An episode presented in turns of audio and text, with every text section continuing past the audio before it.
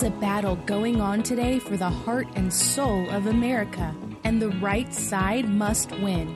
It's time for America Can We Talk with Debbie Georgatos. On America Can We Talk, we talk truth about America and why it matters to you. America Can We Talk starts now. And good evening and welcome. I'm Debbie Georgatos. Welcome to my show, America Can We Talk. On the first five tonight, I want to talk about the House GOP bill that is being uh, pitched as though it is a repeal of Obamacare. And I have a lot of friends who tell me I take notes while I listen to your show. This is note taking time because this is really, really important stuff. I want to start by asking you to remember back to 2010, prior to the passage of the health care bill, President Obama signed it into law in March of 2010.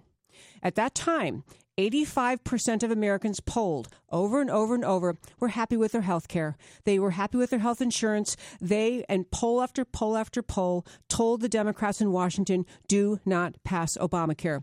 They passed it because to Democrats, taking control of the healthcare system was a long term goal, as is for leftists around the world. There was no crisis. There was a manufactured lie of a crisis that caused the American people to, I mean, many Americans protested, but the Democrats decided we're just going to push this through. Understand this what they did. They did not focus, for example, just on the chronically uninsurable, which, or you want to call them pre existing conditions people, and the poor. They didn't focus on people who maybe needed some adjustments in the healthcare system. The Democrat Party chose to take over the entire health system of the American government. And what the Republicans have come up now, up with now in 2017, is kind of like if the Democrats passed slavery in 2010, and the Republicans are saying, well, we we ran all along. Of course, you're going to repeal slavery, but you know, how about indentured servitude? How's that grab you?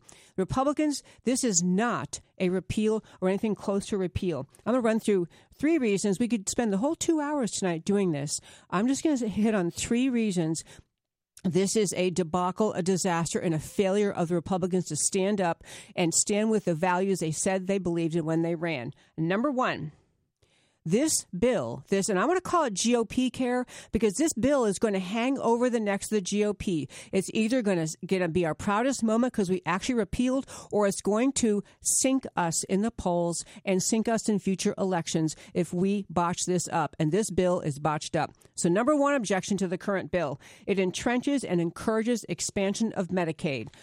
Now, it does, by 2010, call for ending the growth of Medicaid, but just to get us a little picture of what a, a um, insidious thing was done by the Democrats in the Obamacare bill. They they made more and more Americans eligible for Medicaid to receive their care through Medicaid.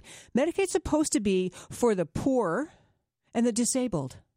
But since Obamacare was passed, 11.5 million Americans came into Medicaid. So we added 11.5 million Americans. Half of them were people who previously had private health insurance. It is an effort by the big government Democrat Party to push more people into dependency on the government, reliance for their health care on Medicaid. Republican bill will allow this to expand. People will have up until 2020, excuse me, yeah, 2020 to get into Medicare, get on the gravy train, Medicaid, get on the gravy train and become eligible for, for free health care or greatly reduced cost health care through Medicaid. So it's a failure to repeal the expansion of Medicaid. That's fault number one. Fault number two, this bill continues the strangling regulations by the federal government on the insurance industry. The three biggest drivers of the unbelievable increase in expense in insurance premiums and in the deductibles, the three biggest regulatory drivers guaranteed issue, community rating, and mandated essential benefits. All three of them are still there in the law the biggest drivers of all the reason Republicans got pressed to get rid of this Obamacare deal was in large part because it's been so expensive all of the big cost drivers still in the bill. The, the, Republicans did nothing about it. And the third one was this bill, this uh, GOP care, Ryan Care bill, it substitutes one penalty for another for individuals. It still penalizes the individual. Now, the bill does take away the individual mandate, the employer mandate, but then it puts a penalty on an individual who seeks to buy health insurance if he or she didn't have health insurance for 63 days out of the last 12 months. And that penalty is not paid to the IRS, it is the federal government forcing insurance companies by law to charge anyone who falls into that category, previously uninsured, to penalize them with a 30% higher premium for the first year of their policy. Folks, there are dozens of other reasons I could lay out for you about why this bill is so disastrous, but the long and short of it is this. Americans swarmed to the polls in 2016 to say, we want this bill to end. It's why the Republicans won the interim elections in 2010 and took the House. It's why in 2014, Republicans got the majority in the Senate. It's one of the main reasons President Trump won the election, is because people said, repeal this bill. What Republicans have done is nothing close. They have tweaked around the edges and left this bill and its structural disaster largely in place. And we come back after this upcoming break. I'm going to tell you the role Paul Ryan is playing in this, and even more so, you won't hear anywhere else the role that Reince Priebus is playing. It is a disaster, and you need to stand up and fight it now. This is Debbie Georgatos, and America Can We Talk?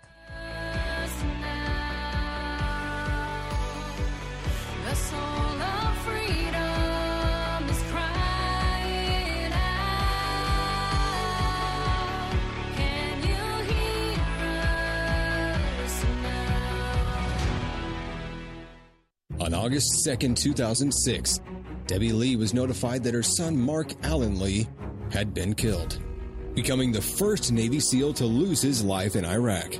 She had no choice about the news that was given to her, but she did have a choice how she responded. In response to her son's amazing last letter, she founded America's Mighty Warriors to honor the sacrifices of our troops, the fallen, and their families by providing programs that improve quality of life, resiliency, and recovery. Whether America's Mighty Warriors is hosting retreats for families of the fallen, helping heroes heal who are struggling with traumatic brain injury or post traumatic stress disorder, providing relaxation at the Heroes Hope Home, stepping in when an injustice is committed, or doing random acts of kindness. As Mark mentioned in his letter, they know the price of freedom and who pays it. Our troops and families of the fallen need your support. Visit americasmightywarriors.org today to learn more. That's americasmightywarriors.org. There is a lot of talk today among media, in academia, in our culture about everything that is supposedly wrong with America.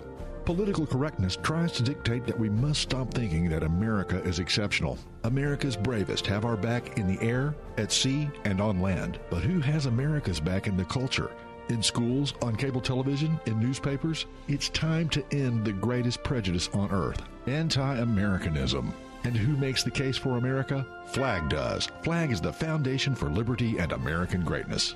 FLAG has America's back on the cultural battlefield. FLAG is a nonprofit battle tank working to change the cultural and media narrative about America. If you think it's time to stand up for America, join the Foundation for Liberty and American Greatness. Your support of FLAG is an investment in the America your children will inherit. Visit their website at flagusa.org and consider donating. All donations are 100% tax deductible. That's flagusa.org.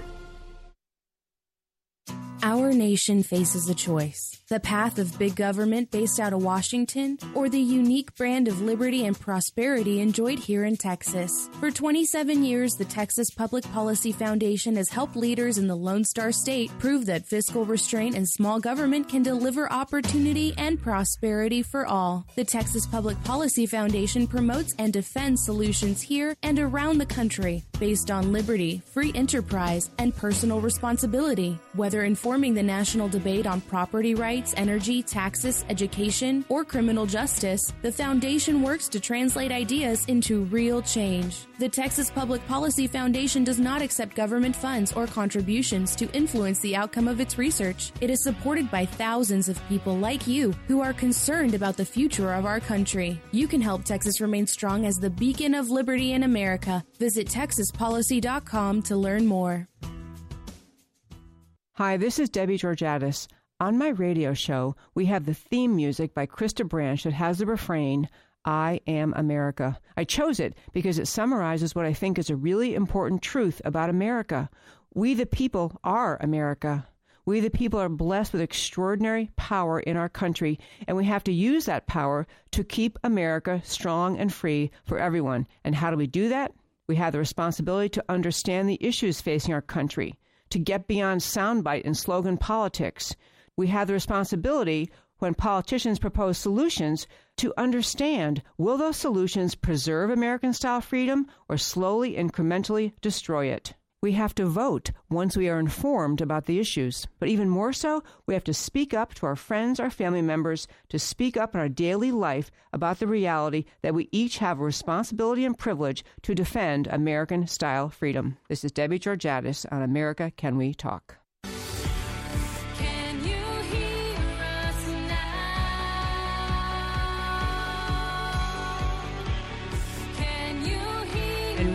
And welcome back to America Can We Talk. I'm Debbie Georgatos. I talked my first five tonight about the GOP care bill, the Republican care bill, the House bill that Paul Ryan others put out. And you know, it's funny, it was just this past Monday, six days ago. It seems like three months ago, given all the commentary on television, online.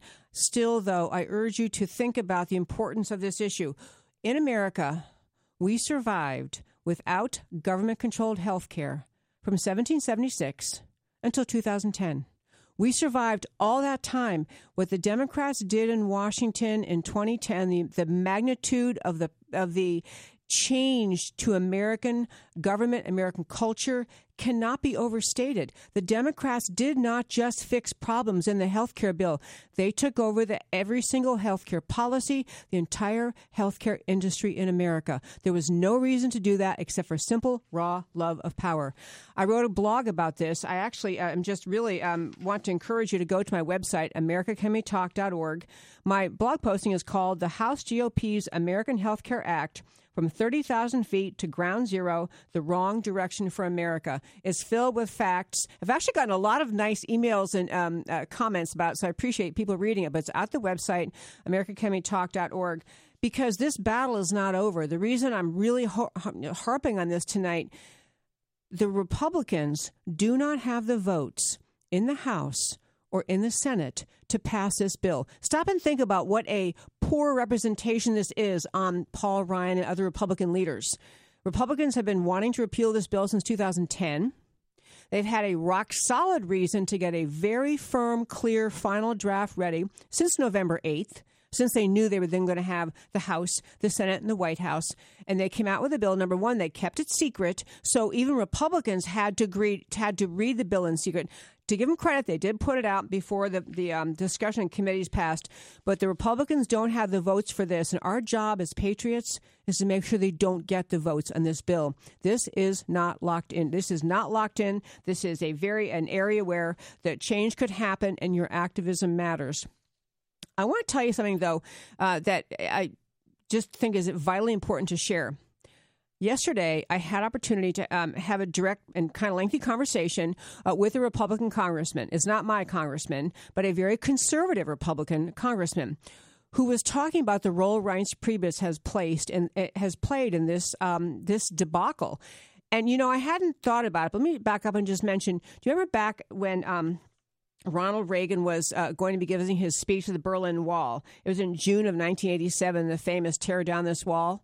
Well, he had advisors around him, close advisors, saying, you know, you really can't say that because that, that, the Germans might get mad and somebody else might get mad. And it's really not very statesmanlike. You shouldn't say that. And he had people outside of that saying, no, say it, say it. You're right, say it.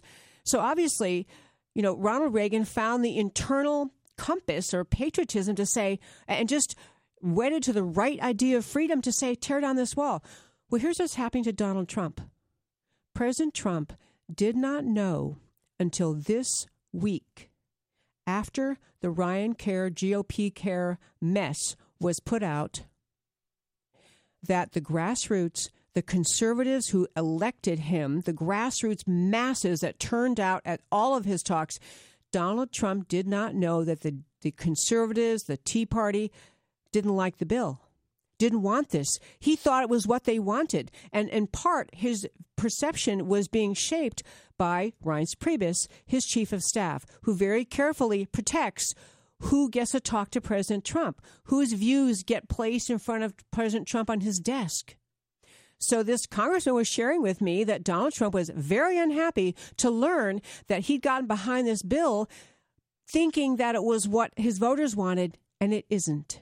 And so I'm very inspired and very encouraged by the idea that now that Donald Trump, President Trump, knows that this bill is not what the people elected him to do, it is, you have to know, nobody who was out there on the campaign trail, no volunteer, nobody who showed up at those packed rallies, no one was sitting in those seats thinking, I sure hope they tweak that medical practice, medical, um, you know, accessories tax. I sure hope they're thinking, get this government intrusion into my private healthcare insurance away. Just get rid of it. They, the biggest problem created, or many problems created by Obamacare, but one being the just skyrocketing premiums and difficulty of getting a policy that meets all the government's requirements, the requirement that you buy a policy that contains things you don't even need or want all of that was left in the health care bill because Paul Ryan did not draft something that the people wanted. And frankly, folks, I don't know whether Paul Ryan knows it and doesn't care or doesn't know it, but we need to make sure he and all the Republicans in Congress do know it. And speaking of Speaker Paul Ryan, Speaker of the House, you know, I'm sorry, I know he's got a charming, boyish look and he just seems like a swell guy. I'm telling you, there's a lot about this is really rotten in his behavior. One is just to be clear about what may be motivating him to keep Obamacare essentially intact. What he's calling a repeal bill is essentially keeping Obamacare intact. One aspect that may be influencing him is if you go to a website called opensecrets.org, you got to go to it, opensecrets.org. You will discover that Speaker Paul Ryan is a recipient. He is often the top recipient or near the top in campaign donations from insurance companies and pharmaceutical companies. They fund him. They like Obamacare. They like government control. They like the assured payments to them from government control. These people don't want it repealed and they donate to Paul Ryan.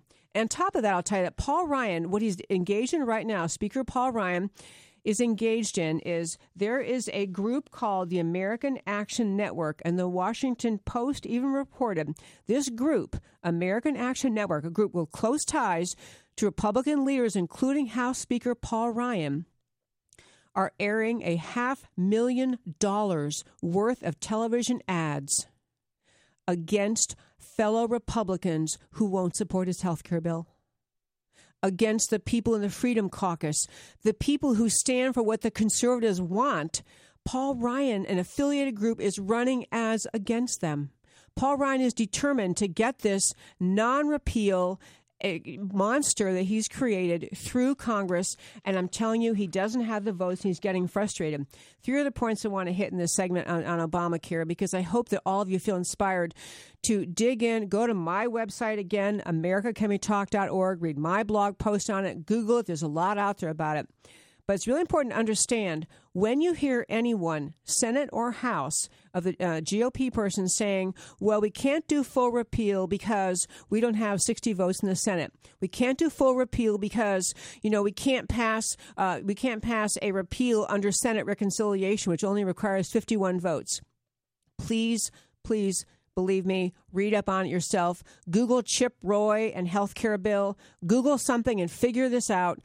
The Senate can repeal every word of Obamacare using reconciliation, which only requires 51 votes, and we have 51 Republicans. We have 52 Republicans understand that when they are telling you that, what they're really saying, I'm too chicken hearted. I don't want to face the media. I don't want to face Democrats. I don't want to face protesters at my town halls. So I'm going to be, I'm going to say we, we would repeal it, but we're just limited. They're not limited. They're chicken hearted. And you got to understand. I also heard from the same congressman uh, was telling me that there are two, three, and maybe four Republican senators, U.S. senators, who have said they, if it's a full repeal of Obamacare, they pull it all back, they won't vote for it. And you know what I say to that? Bring it on.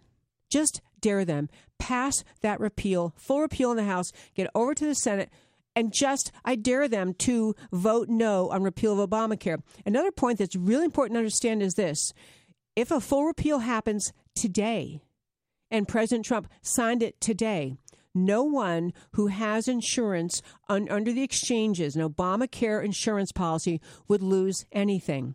All of those subsidies are already paid through the middle, middle of July, and Republicans can extend those payments. No, the big scare tactic, oh, Republicans be pulling away insurance from people under the exchanges, is not true. Two more points here. Republicans need to borrow a page from the Democrats. Look what they did when they had power in 2010. They did what they wanted. They took over the entire healthcare system. Be bold, Republicans. Be just as bold as, as the Democrats were and come back to freedom. Repeal the idea in the American public that healthcare should be provided by the government. And the last point I'll make before I got to go off to break is this. You keep hearing Republicans saying, well, you know, this is just phase one. We're going to have phase two, phase three. Let me tell you, folks, this healthcare bill repealing Obamacare is a a volatile hot potato. Republicans will never touch it again. This is our chance. They will not come back and make other changes. They will not come back later and do a further repeal. It's now or never. They they have to get on with all the other Donald President Trump, uh, you know, things he wants to get done tax cuts, border security, refugee policy. He's got his plate full. They're not going to come back and do more repealing. It's now or never. This is Debbie Georgatos, America Can We Talk. We come back. I have to take a deep breath. After the break, we come back, we actually have a wonderful guest joining us, Maria Espinoza, co founder and national director of the Remembrance Project, which is dedicated to being a voice for victims killed by illegal aliens. And I have my roundtable joining me at this segment. I have Laurie Guerra and Laurie Medina, Laurie and Laurie Show. Don't go away. We're gonna you'll love this next guest.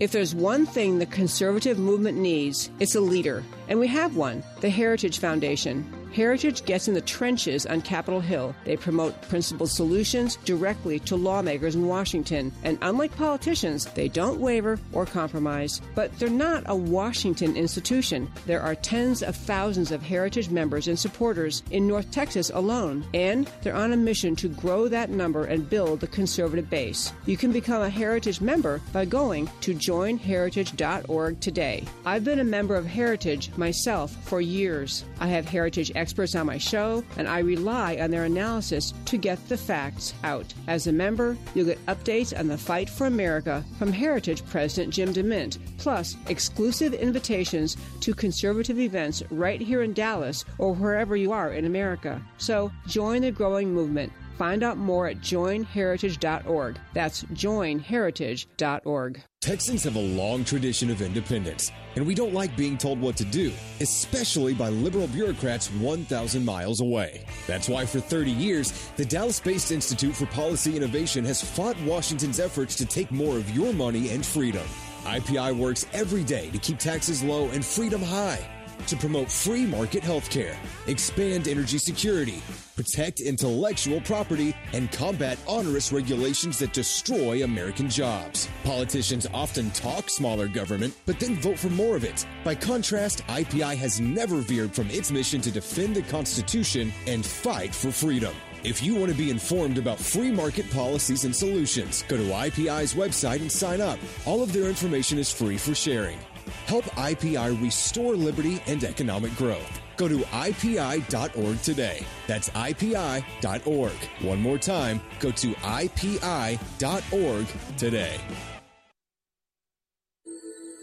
America guarantees each eligible adult citizen the right to vote. The Public Interest Legal Foundation, a 501c3 public interest law firm, is dedicated entirely to election integrity, to assuring that voter rolls include names of only citizens eligible to vote, and that protections are in place to prevent voter fraud of all kinds. The Public Interest Legal Foundation discovered that more than 1,000 non citizens enrolled to vote in Virginia in just eight counties, and in Philadelphia, felons as well as non citizens are on the voter rolls. Non citizens have been registering to vote and voting. The Public Interest Legal Foundation is fighting nationwide and in Texas to ensure that only Americans pick American leaders. We are actively litigating high impact cases to clean up voter rolls and protect the ballot box. If you do not want your vote canceled out, visit publicinterestlegal.org to join us in the fight to restore integrity to American elections. Protect your vote. Visit publicinterestlegal.org today. If you want to get at the issues that really matter for women and men, go to IWF.org. That's the Independent Women's Forum IWF is all about increasing the number of American women who value free markets and personal liberty. IWF's motto is All issues are women's issues. They bring a fact based approach to politics, policy, and culture. When the left tried to peddle a phony war on women, IWF shot back with facts and figures. American women aren't victims in need of ever increasing government protection, and IWF doesn't think things are perfect, but they believe that individual liberty is the key to prosperity and fulfillment. Along with their sister organization, Independent Women's Voice, IWVoice.org, which is a leader in the fight against Obamacare, they offer policy papers, op eds, and a popular blog on issues of the day. So visit IWF at IWF.org. That's IWF.org.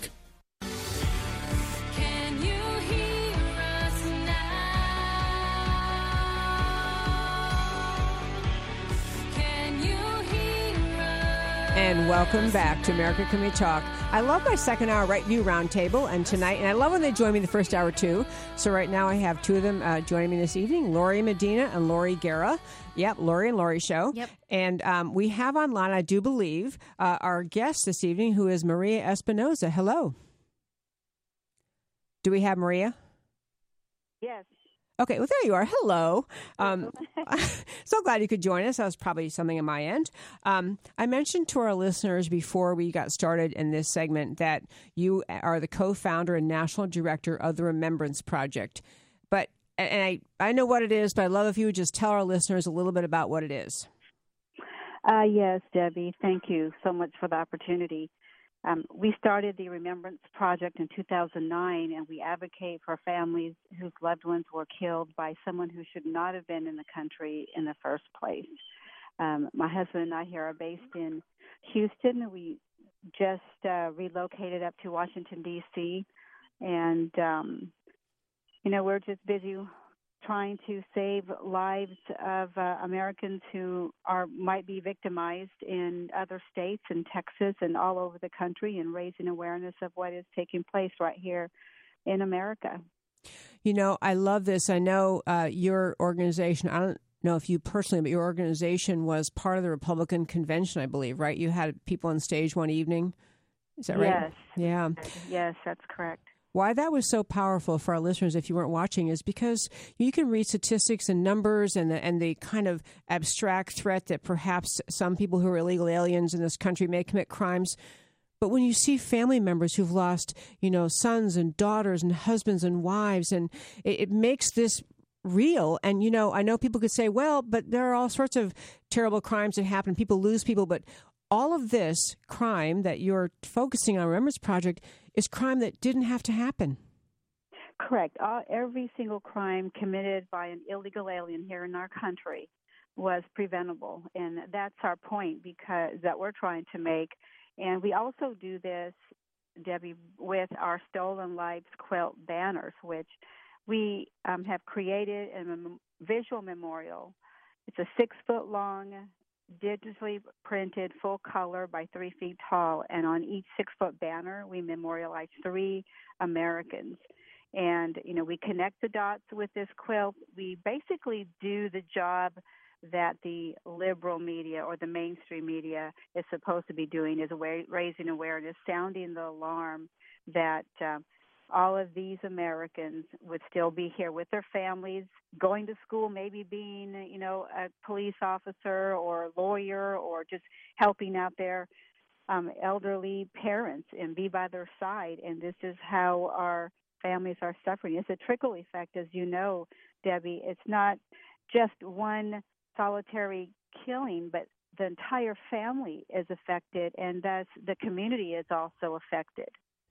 We do. I, am glad you're saying all that. I couldn't agree more. We're speaking, if you've just tuned in tonight, Maria Espinoza, the co founder and national director of the Remembrance Project.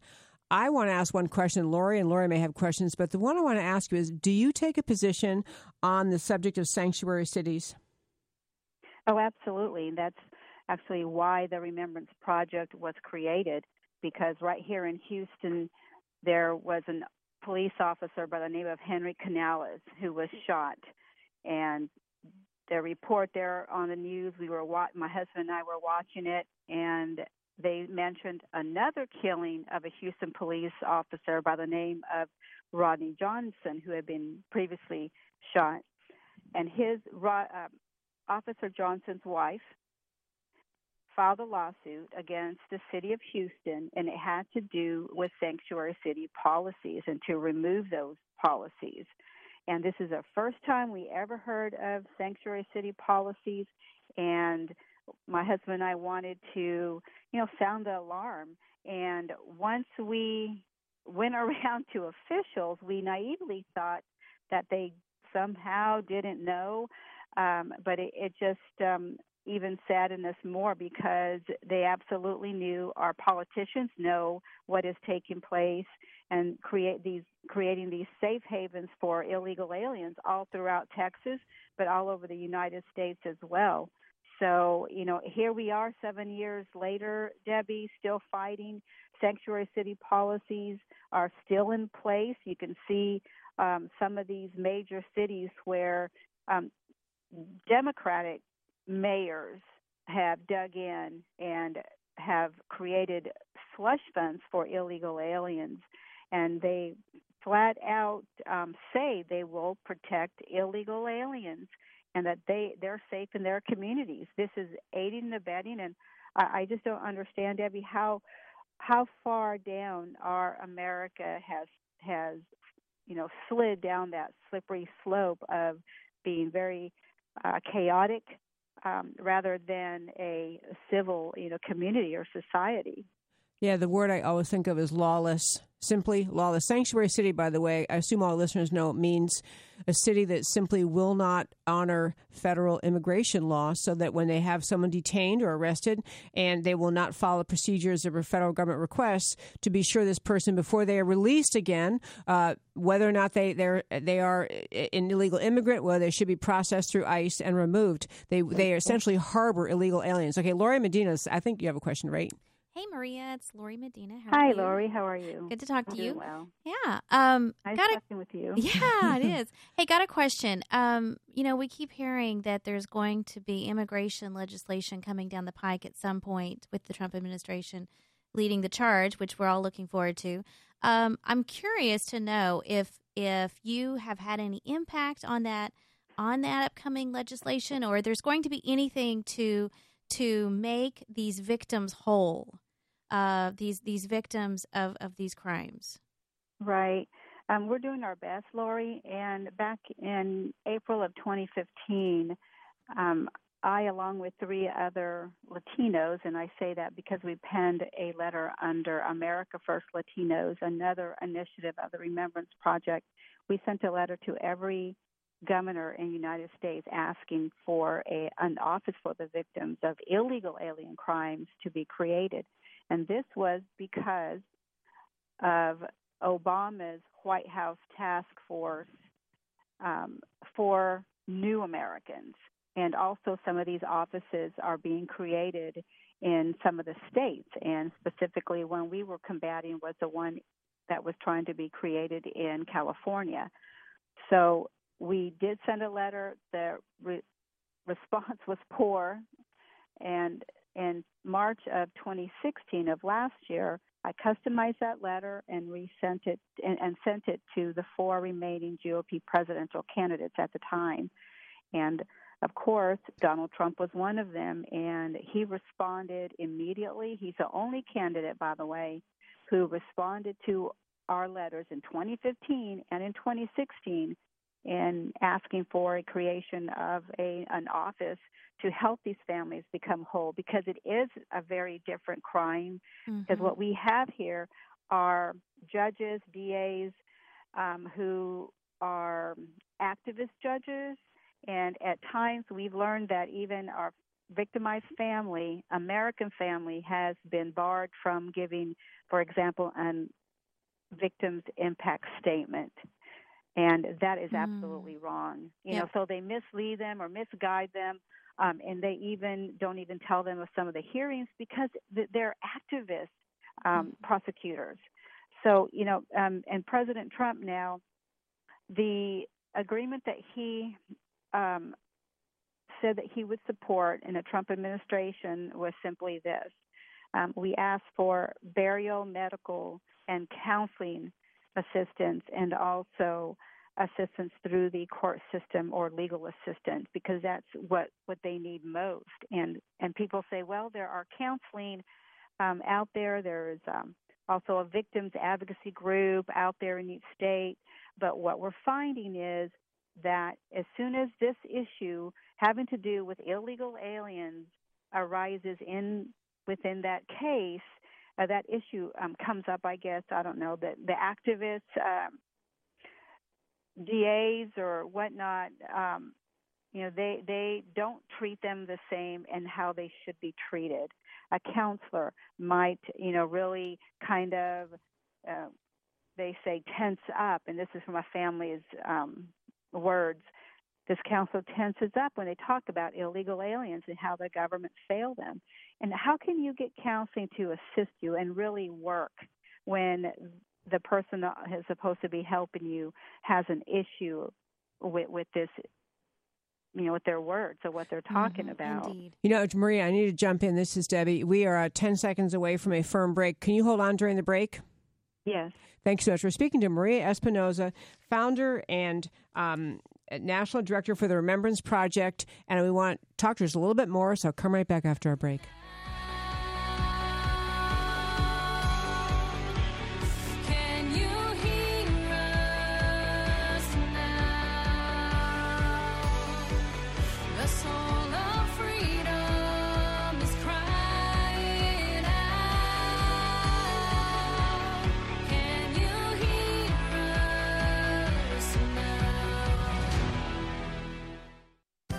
America faces unprecedented threats to our national security. The Center for Security Policy, based in Washington, D.C., is a national leader focused on the organization, management, and direction of public policy coalitions to promote U.S. national security. The center is a special forces in the war of ideas, dedicated to identifying opportunities and challenges likely to affect American security and acting promptly to ensure that they are the subject of focused national examination and effective action. The center enlists support from executive branch officials, key legislators, and other public policy organizations and brings these teams together to develop and shape policies that will keep America safe. Check out centerforsecuritypolicy.org for the latest news and developments brought to you by America's leading security experts. Becoming and remaining informed is one of the best ways every citizen can be a part of the mission to keep America safe. That's centerforsecuritypolicy.org. The National Center for Policy Analysis brings together the best and brightest minds to tackle the country's most difficult public policy problems in healthcare, taxes, retirement, education, energy, and now national security. The NCPA works to develop and promote private, free market alternatives to government regulation and control, solving problems by relying on the strength of competition in the private sector. As America's think tank, the NCPA wants to make sure you have access to simple, clear solutions to the issues that matter to you. Come get to know the NCPA at one of their events and join the conversation by following them on Facebook, Twitter, or Instagram. To get policy solutions delivered straight to your inbox, sign up for the NCPA free email newsletter or subscribe to one of their policy blogs. To get involved with America's think tank, go online today to ncpa.org. The NCPA would love your support and you'll love being part of the solutions to America's challenges. So go to ncpa.org. That's ncpa.org. Hi, this is Debbie Georgatos. I want to tell you why I do this radio show, America Can We Talk. In my life, I've been a full time attorney, a wife, and a stay at home mom, a volunteer at our kids' schools and sports teams, and a political activist. I've been active in many political campaigns, organizations, and events, from the grassroots level to elected leadership roles, and from volunteer to paid consultant. One theme that runs through my life since my days of majoring in political science in college has been a continually growing admiration for the idea of America. And that gets me to why I do this show. America is the most important political idea in the world. Everything good and great about America is the result of these ideas of America. Things like the rule of law, limited power in the federal government, separation of powers, protection of individual rights of each citizen. So, on my show, we talk about the events and stories of the day, always tied back to preserving the ideas of America. Could you lose your career because of your faith? Could your pastor be sued because of his sermons? Can students and teachers be punished because of what they believe about God? Can the government or even your employer force you to violate your beliefs? Get the answers and, if necessary, legal protection from First Liberty Institute. First Liberty is the nation's largest legal organization dedicated exclusively to restoring religious freedom in America. In fact, First Liberty's nationwide network of top attorneys win over 90% of their cases. They've won at the Supreme Court all the way down to local schools. Visit firstliberty.org to learn more about how First Liberty is protecting religious freedom for all Americans in the workplace, public schools, your church, the military, and more. That's firstliberty.org. If you want hope for religious freedom and a free listing of your rights, go to firstliberty.org now.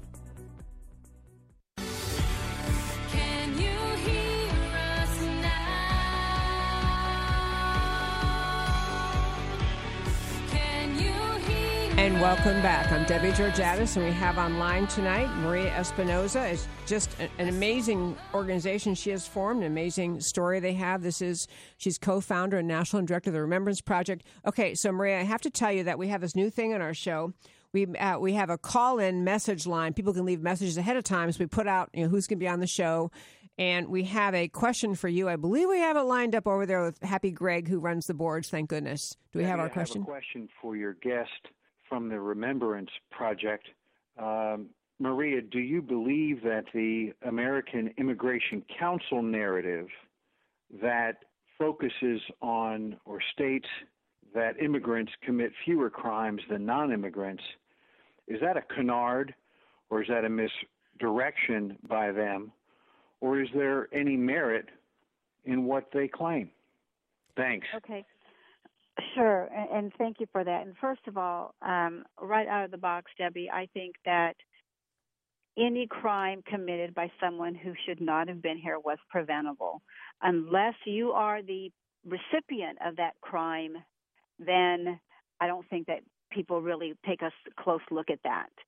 So, I mean, how many lives um, is it okay to to lose? How many Americans is okay? What's that magic number that okay after this many people um, we are going to allow to be killed by illegal aliens? You know, that's that's the first question because I think that everyone will agree that if it was your family member who was victimized, then people will, will speak up.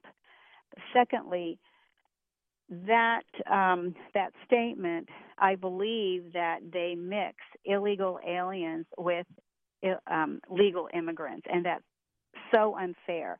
An illegal, there's no such thing, first of all, as an illegal immigrant.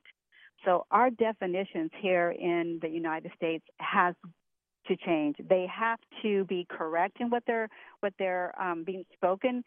So it's really an illegal alien, an immigrant, and someone who arrives the right way.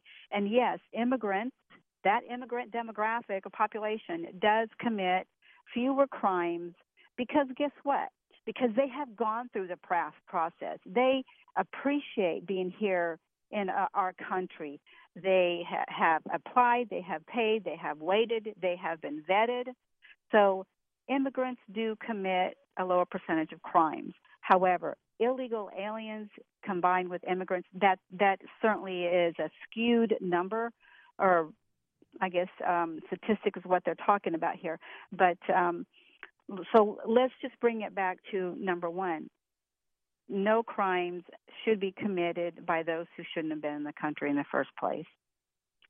Couldn't agree more. In fact, you know what? I'll tell you, I, I have some statistics in front of me, and yes, I've been warned a thousand times that no one can follow numbers on the air. Yes, I know this, so I'm going to try to say this, but you're exactly right. The people who try to argue that it's wrong to focus in on illegal alien crime, number one, if it's anyone, anyone's a victim. That's one too many because uh, committed by an action, an action committed by someone who wasn't supposed to be here. But the other data, there were two uh, bits of data out from the Government Accountability Office, and they both really just kind of shoot to smithereens this argument that, you know, this is silly to focus on illegal aliens. Um, and again, I will tell you that criminal aliens, both legal and illegal, make up 27% of all federal prisoners, even though they're only about 9% of the nation's adult population. Therefore, non citizens commit federal crimes at three times the rate of citizens. That's number one. Number two, this is the U.S. government accountability office. The second one was even more upsetting, which looks at the criminal histories of 55,000 aliens who entered the country illegally and were still here illegally at the time they were incarcerated. Of those 55,000 who were in that case arrested and still illegally entered, still illegal when they got arrested, um, they had been arrested. The total number of those 55,000 having been uh, uh, illegal aliens, this was all for fiscal year 2003, by the way, so it's probably far worse now, but this is the data they had. They've been arrested almost 500,000 times, an average of 8.3 arrests per illegal alien, 8.3 arrests per illegal alien, and committed almost 700,000 offenses roughly 12 time 12.7 offenses per alien. So this this is a uh, just a I don't even know what to call it. It's just it's fake news. How about that? Fake news. Okay. So I, I am you know I, that question. I was glad to have that question because I think that's one completely unjustified uh, attack people make on the, on the uh, work of exposing illegal aliens and stopping illegal immigration to America. And the truth is, it is very problematic. You know, we could probably talk to you for hours, Maria, but we, we have to roll. This show is just sadly too short every week. I do want to ask if you could share with our listeners how can they support the Remembrance Project? Oh, thank you, Debbie. Uh, yes, we go on our website, theremembranceproject.org, and of course, we're a 501c3 nonprofit. So, our, your generous donation, five dollars, twenty dollars, anything, we will gladly uh, be good stewards of your uh, dollars, and we just ask for your support. We're not just in Texas, we're of course all over and nationwide, and you know we're doing all we can. We're hard at work. Um, you know, we work seven days a week, obviously. You know, anywhere from 12 to 18 hours depends on what's going on, and we're just being so blessed. Uh, God has a big hand in this little organization, Debbie. So, um, you know, we ask for prayers and um, stay involved, staying engaged for certain. Please stay engaged because we're we have a good a good man in the, in the White House right now. He is certainly pro-American, but he needs all your help. Um, so, and thank you again, Debbie, for um, speaking out and for your voice and for giving us the opportunity as well. So thank you. Maria Espinoza, thank you so very much for calling in. Love, love talking to you. And, and my friends, I do encourage you to go to their website and support this amazing organization. Okay, this is our end of the uh, first hour. We usually have a cruise through the news. And um, in case we get a magical time warp, I have 10 stories. But in case we don't, I a couple stories I want to ask Lori and Lori, my Right View Roundtable here, uh, their views on them. The first one, I just it's it's almost laughable, but I just have to bring it up. This is a, tr- as my dad used to love to say, this is a true story.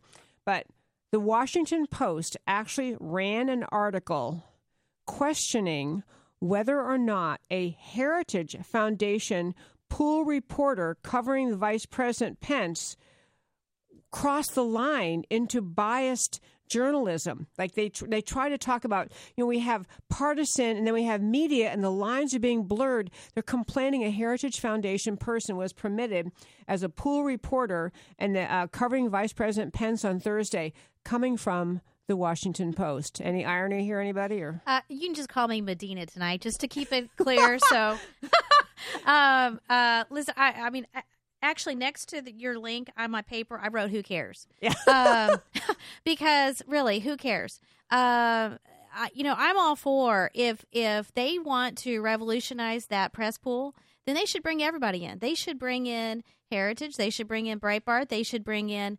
Uh, they should bring in Slate. They should bring in BuzzFeed. HuffPo. That's yeah. right. They should bring everybody in. Uh, everybody has an opinion. Let them Okay. all speak. I'm just I'm just floored. Who cares? But, but I'm floored though that Washington Post thinks of themselves as, as my point was as unbiased media. Right. I mean they're claiming here we are hold up these high standards of integrity and, and we're so neutral and fair and they're with the Washington Post for crying out loud. They Anything are claiming to be the moral authority. That's Oh, what yeah. they're claiming to be. Sorry, go Yeah, ahead. That's your big point a moral Yes. authority. You're right. Anything No, to add? I, I just think that the media in general they need to they need to focus on just reporting the truth and the facts for us all and let us make up our own minds instead of them trying to filter everything for us. I don't think that gives enough respect really to the American people. I mean, we we're smart enough to make up our own minds. Just give us the facts, give us the truth, we'll do the rest. Yep, perfect. Uh, I love that. That was Lori G, Lori M. Okay, so here's another story. I actually find this rather amazing, but I do have a serious commentary about it. So Pitzer College, just see if, if you don't happen to know this school, it's part of the Claremont schools, which are considered very, uh, very uh, respectable, high, you know, kind of high-fluting intellectual schools in California. Pitzer College has one wall that they call the freedom of speech wall, and people can do graffiti on it. So someone wrote on the freedom of speech wall at Pitzer, "White girl, take off your hoop earrings." Well, it was Hispanic girls that did that. That wrote that wrote that on the wall. Right, right. Uh, So, and she was not only. So my point is, this what is going on at Pitzer is so someone writes this on the free speech wall, and some some you know. Buddy, probably from Iowa or something. Uh, a, a white student said, "What? Why are they complaining? Why can't I wear hoop earrings?" And so they, the person who wrote it on the wall is a uh, an, a resident assistant RA. I was an RA in college. I, I, I would have been fired as an RA had I mouthed off as this girl did. She wrote the entire school to basically say certain cultural things only Hispanic and black students should be allowed to do because otherwise it constitutes cultural appropriation. And I realize I may be sounding insensitive. and I'm sorry if I do. Maybe someone wants to chime in and say I'm being insensitive, but I would just say this of all the issues in the world, really? We're going to talk about hoop earrings and who guessed it. There was something about eyeliner, and you can't do a certain thing with your eyeliner if you're not black or Hispanic. I mean, just really, this is this entitled, um, you know, minority outrage over hoop earrings. I mean, I thought this was supposed to be the melting pot. I thought we were supposed to go to college and learn about other cultures and learn about other viewpoints. And now I'm being lectured on my earrings. Um, this it's just insane. I mean, and really, this is kind of the definition of the whole snowflake, you know, identity Yes. movement kind of thing. Of you know, every every tiny little thing offends them. I mean, I, I actually wrote "Who cares" next to that one too. geez, I'm getting a bunch of who cares. Do you care, Lori G? I, I just think it's getting a little outrageous. I mean, everybody, you know, what's what's wrong with being able to express yourself? You may not agree with what somebody else is doing or how they're expressing themselves, but my goodness, we all have the right to express ourselves. So it just it's going too far when you're trying to tell people what they can and cannot do, and then going even further saying that it's it's culturally offensive or or it only belongs to a certain culture and no one else is allowed to speak speak about it. I mean, that's just going way way too far, especially on a college campus where you're supposed to have freedom of thought. I just thought of something when you were talking. Plus, whatever happened to be, you know, like, um, what is the expression? Emulation is the highest form of I- I- Flattery. flattery. I mean, what is that? What about? I mean, I would love if I. Every, anyone who knows me, I never set fashion trends. Everyone knows this. But if I ever did, I'd be flattered if I actually did something. Like, wow, I'm trying to dress like her. That's never happened in my entire life. But I think it's a cool idea. Honestly, why not be flattered that people are, um, you know, trying to copy what if you even if some particular fashion thing did begin in a particular community. Okay, I only have six more stories, but this guy is going to start playing music while I'm trying to talk. This is Debbie Georgatos, Lori Medina, Lori Garrett, America Can We Talk. We come back after the break. We're going to go back to the health care bill. I want to find out what this ladies think, think we ought to do in Washington. Don't go away.